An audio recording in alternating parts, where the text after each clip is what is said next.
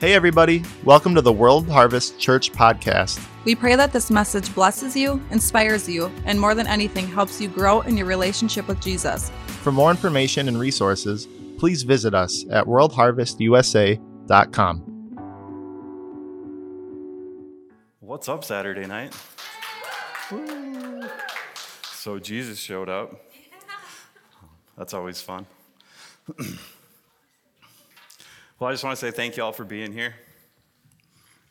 Um, it's definitely great to see your faces and stuff. I'm glad to be here tonight. We had a work Christmas party, and when I told everybody I couldn't make it, they were like, What?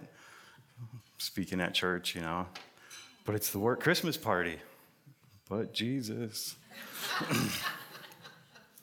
so, yeah. I was actually just thinking about cell groups while we were sitting over here. And how many of you are part of one of our cell groups? Raise your hand. So if you're new here, keep your hands up. If you're new here and you're not a part of a cell group, I would encourage you to find one of these people and talk to them about a group. It's, uh, it's wonderful. There's something in the fellowship and hanging out with like minded individuals. So, yeah. So, tonight, I'm going to talk about Jesus and his love for us. We're going to be in Luke 15 tonight.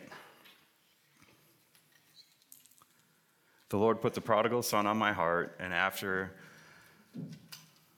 and after I read about the prodigal son, I went back and took a whole look through Luke 15 from the start. And I was left with questions of why. Why does Jesus talk about the shepherd going after the lost sheep and the woman going after the lost coin? But why does nobody go after the prodigal son? So before we get going, let's pray. Father, we just thank you for your presence. I pray that your spirit would move on our hearts and in our minds. I pray that you would bring us a deeper revelation of who you are and what your nature is. Thank you, Jesus, that my words are your words. In Jesus' name, amen. So we're going to jump right into the beginning and just go after it. So, verse 1 Then all the tax collectors and the sinners near drew to him, drew near to hear him. And the Pharisees and scribes complained, saying, This man receives sinners and eats with them. So he spoke this parable to them, saying, What man of you, having a hundred sheep, if he loses one of them, does not leave the 99 in the wilderness and go after the one which is lost until he finds it? And when he has found it, he lays it on his shoulders, rejoicing.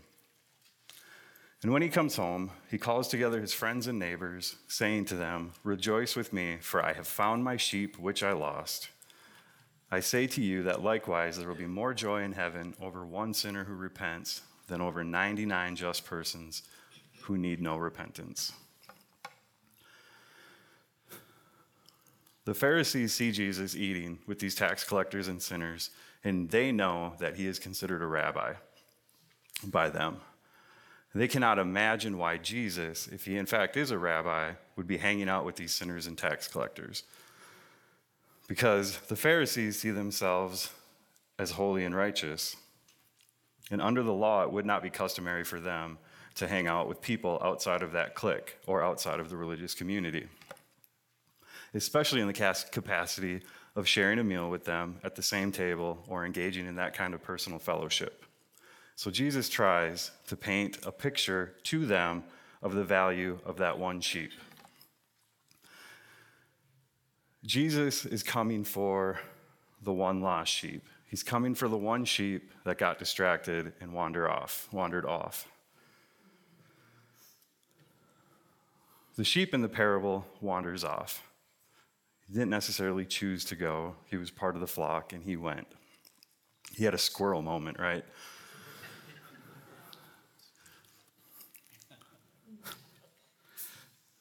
So, the best way I could relate it to myself, to make this clear, to make sense, was several years ago, we were in a church. we were, I was on fire for the Lord. I had just found Jesus. I was going after it. I was part of the church, part of the flock, doing the thing, you know. And then I left for Afghanistan. There was no church, there was no flock. I did the best I could, but I drifted. God's voice got quieter, quieter, quieter, quieter. And then I came home, and nothing felt right, nothing was right. I Got back into church for probably a few months, and I was just going through the motions of it. And then one day during worship, something caught my ear. And I was like, what? What is that?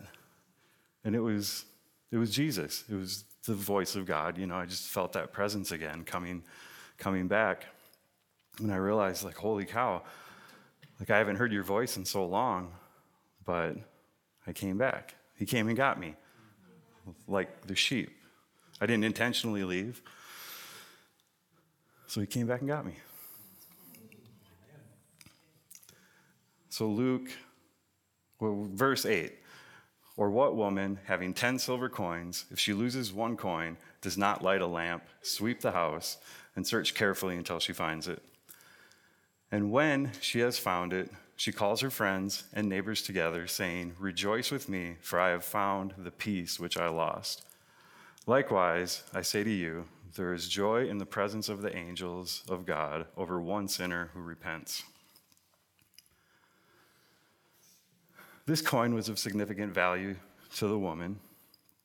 Generally, the 10 coins were the woman's dowry, which was her property or money brought into her marriage. So, although one coin doesn't seem very valuable, in this instance, it's of a high value to the holder. So, she tears her house apart looking for this one coin. It probably really wasn't that much, but it was one coin. It meant a lot to her. Jesus is trying to emphasize to these guys the importance of the one. So, part of this thing with the coin, it would have been regarded much like a wedding ring. So, it's, it's a big deal. And it reminds me of another story of my wife. This is my wife, by the way, that one. we were at a volleyball game, I think, gymnastics meet, something in Eau Claire. And we had left. We got down the road, and she realized she lost her wedding ring. She didn't have it anymore. So, in a panic, we turn around, we get back to the school, and nobody's there. There's no way to get in. We're pounding on the door. She's looking for a phone number for somebody to call. You know, it was her wedding ring. So, in my infinite wisdom, I say, well, we'll just get you another one. There's not another one. That's the one. So, anyways, eventually a janitor came, somebody came and opened the door for us. And we went in the building, and I remember digging through, we went underneath the bleachers from where we were sitting, and we were digging through popcorn and candy, food, drink cups, just trash to find this wedding ring. And we found it. We didn't have to get a replica, a fake one. but that's how Jesus articulates his love, his importance, his regard for you and I. That sometimes we lose ourselves. The ring, the coin, had no part in getting lost, it got lost but he's willing to dig through the trash to come and get you.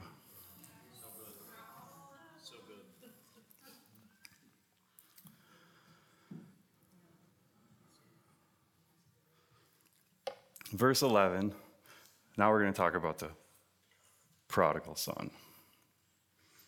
We've all been there. I've been a prodigal son. Anybody else? Ran away. Didn't work out too good, did it? I know it didn't for me. So, verse 11 Then he said, A certain man had two sons, and the younger of them said to his father, Father, give me the portion of goods that falls to me. So he did. The father divided them his livelihood. The son was selfish and prideful. He wanted everything his father had before it was time for him to get it. He wanted all of the benefits of being his father's son without being his father's son. This was, back then, absolutely unheard of to request your inheritance while your father was still alive. It was basically saying that he wishes he was dead. And it was a serious enough of an act of rebellion that the father could have beaten him or even killed him. At the very least, he could have disinherited him and just said, No, there's nothing for you. But he didn't.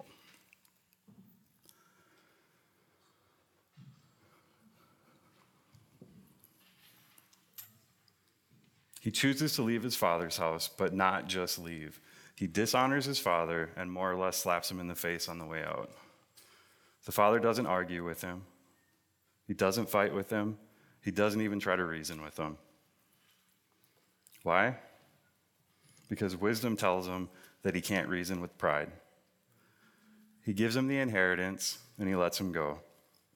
He's not going to force his son to love him and want to be there, much like God with us. He could force us to want to be in his kingdom. He could force us to choose him, but he doesn't want slaves, just like the father doesn't want to slave his son. He wants his son to want him. He wants his son to want to be his son, just like God wants us to want him.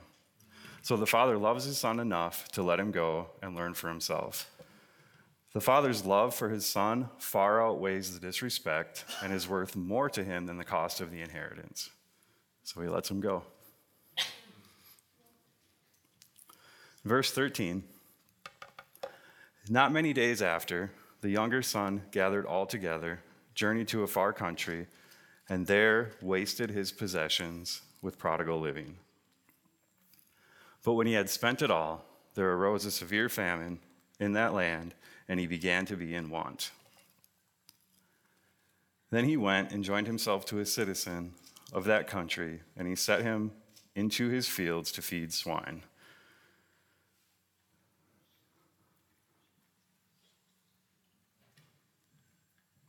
I mean, think about that. You come from a kingdom, living with a king, having anything you want at hand to feeding pigs. I imagine he was probably sleeping with the pigs. He was living with the pigs. That's the way I imagine. I don't know if it's accurate or not, but then verse 16 says, And he would gladly have filled his stomach with the pods that the swine ate, and no one gave him anything.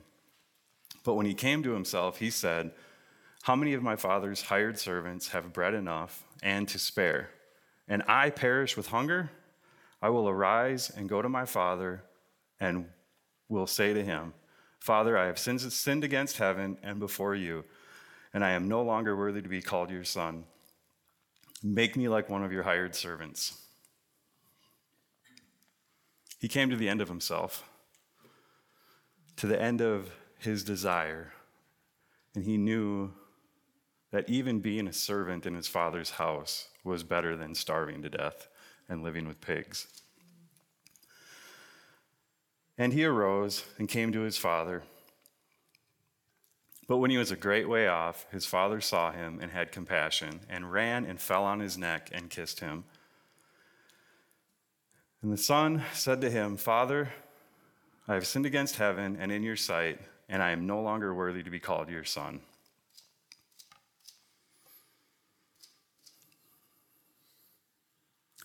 So we know, how did the father see him a great way off? He was waiting for him. He was waiting to receive his son. Where it says the father ran and fell on his son's neck, this would have been a full on running collision, bro hug, tackle him kind of a thing. Like, picture that, you know? for a man of that caliber, it was completely undignified to run. You wouldn't see that. Not only to run, but they wore man dresses.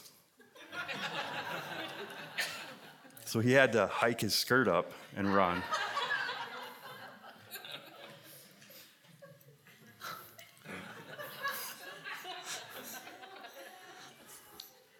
so picture this, right? This guy's not sitting on his back porch, drinking his coffee, just hanging out, right? This is his house, this is his land, this is his place. He had to have been front and center in his house, on his front porch, staring down the walk, waiting. He was waiting, he was waiting, he was waiting.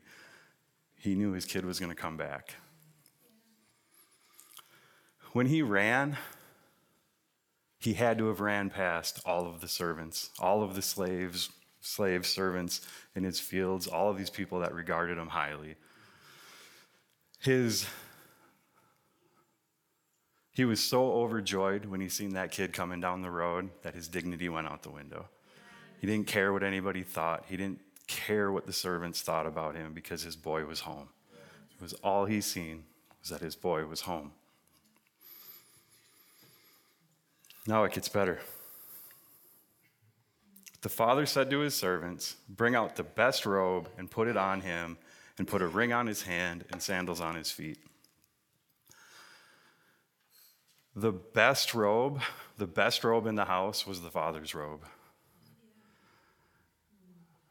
I imagine this would have been something set aside for ceremonies, for weddings, for I bet you Pastor Bob's probably got something like that in his closet.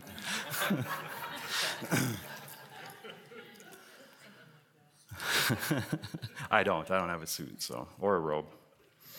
Maybe I do. So the best robe belonged to the father. The ring is a signet of the family, and it symbolizes his reinstatement to sonship in his father's house. Reinstatement to sonship.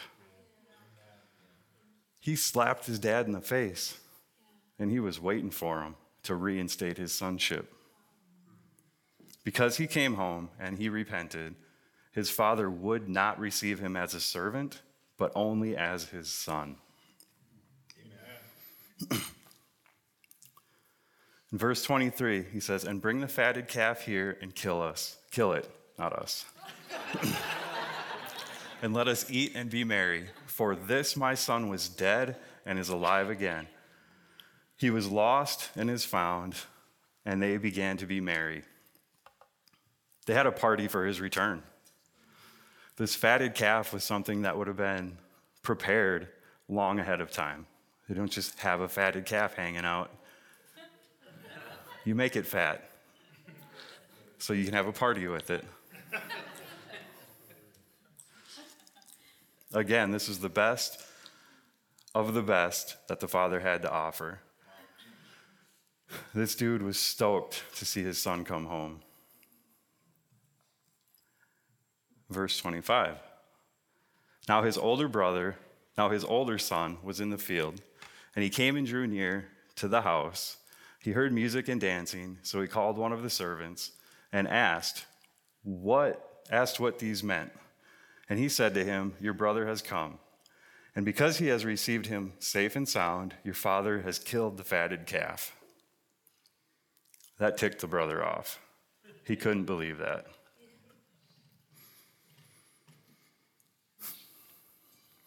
But he was angry and would not go. Therefore, his father came out and pleaded with him.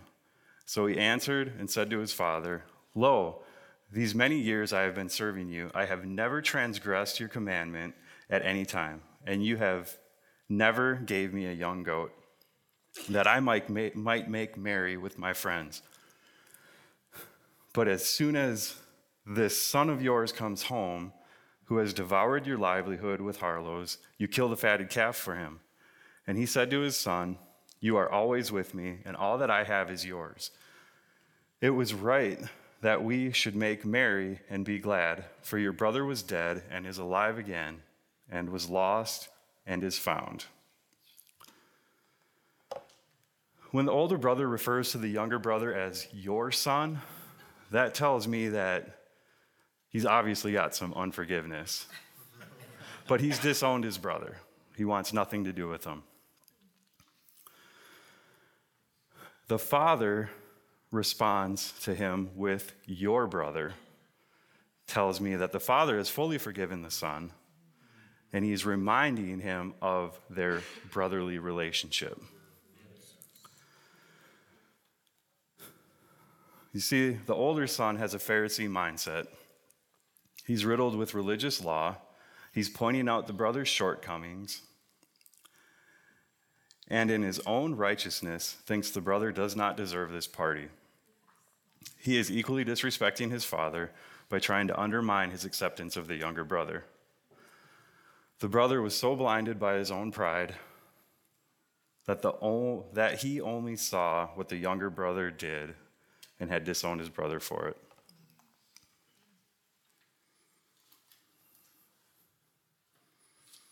So, what stood out to me? The why. Why does he talk about seeking after the sheep and the lost coin, but not the son? What's the difference? The sheep is lost and wandering. As I said before, he was walking with the shepherd and wandered off. He got distracted, or he probably didn't even know he was lost until the shepherd came and got him. Much like us before we got saved, Jesus was looking for us all along. But we didn't know we needed him until he showed up and showed us what we were missing. There's humility in being teachable and not knowing. The coin, the coin didn't even play a role in getting itself lost, much less knowing that it was lost. But the bigger picture is that its value was great to the holder. And again, there's humility in not knowing. Now, the son, full of pride, demands his inheritance and walks away, thinking he'd have it better outside the father's house. He chooses to leave, but why doesn't the father run him down and search high and low for him? Because you can't reason with pride, right? It says so in James 4 6 that God resists the proud, but gives grace to the humble. The son received grace when he humbled himself and came home, when he repented of his wrongdoing and decided that living as a servant in his father's home was better than doing life in his own way, away from the Father. All the while, his father had already forgiven him and awaited his return.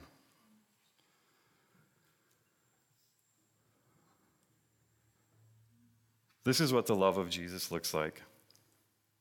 This whole chapter is Jesus trying to paint a picture of how much he loves you and how valuable you are to him. But also to show, show us the value in other people and not to take a religious standpoint on how we see folks.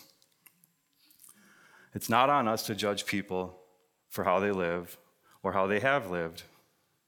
It's our job to love them no matter what. When the prodigals come home, whether it's our kids, our friends, or whoever, decide to come home, we are not to sit back and recount their sins and tell them what they did wrong or even how it affected us. The guilt and the shame they are experiencing is already heavy, and we don't need to add to it. We are to celebrate their homecoming and help usher them back into sonship. Amen. You see, like the fatted calf represents preparation to celebrate something, our preparation for that celebration looks like praying for the lost folks that we know and the ones God will place in our path, and then being ready to receive them. Another part of this preparation is us forgiving these people because it's impossible to welcome someone openly and lovingly when you're holding on to unforgiveness towards them.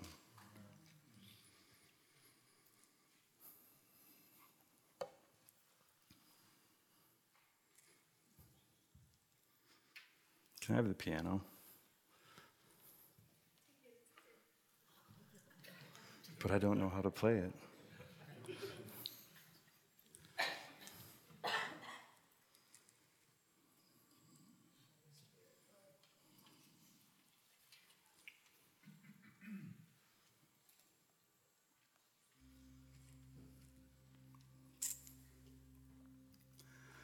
I believe that we have all experienced a piece of this in one way or another.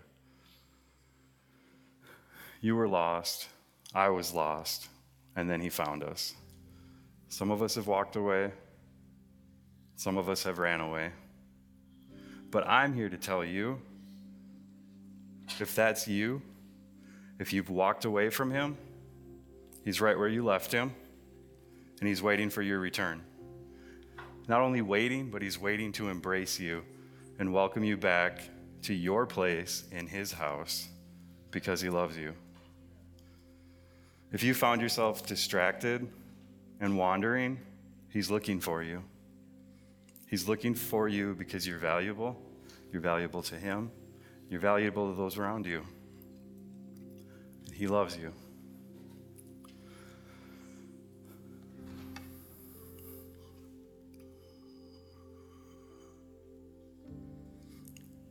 Can y'all stand?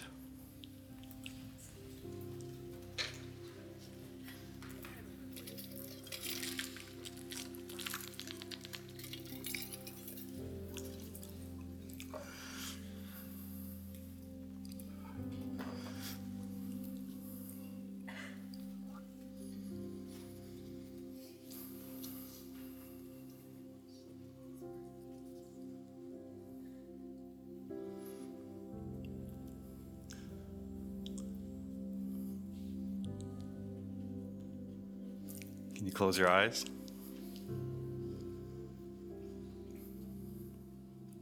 If this is you, if this resonates with you, if you ran away, if you're lost, if you're wandering, just raise your hand. It's just us.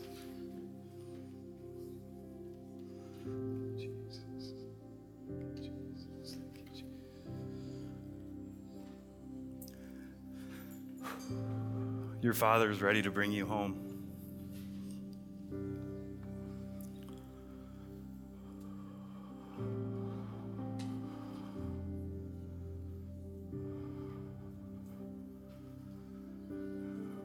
With your eyes closed yet, doesn't everybody just put your hand on your heart and just repeat after me? Jesus, sorry I've ran.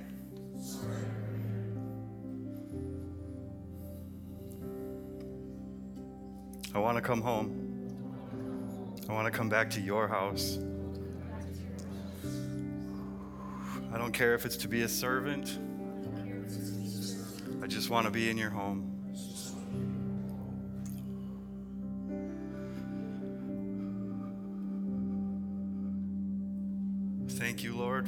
Back. Thank you, Lord, for welcoming back.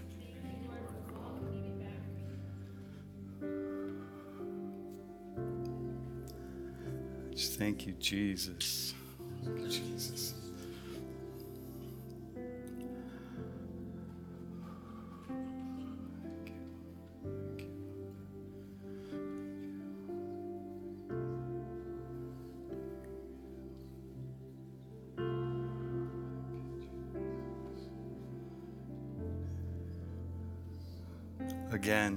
Loves you.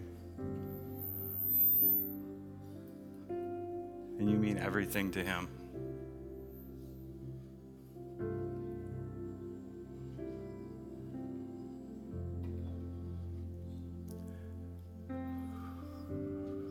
If we could have the ministry team come up.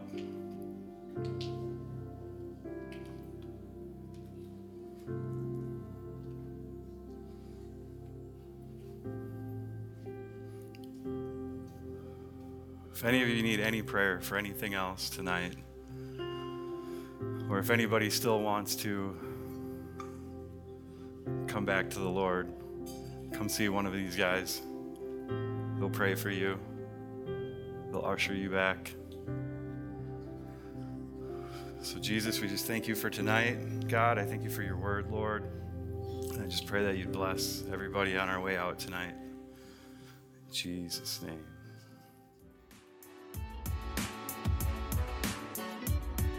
Thank you for listening to our podcast today. Be sure to subscribe to our channel so you don't miss any new messages. To learn more or to get connected with us, please visit us at worldharvestusa.com. God bless you all, and we'll see you next time.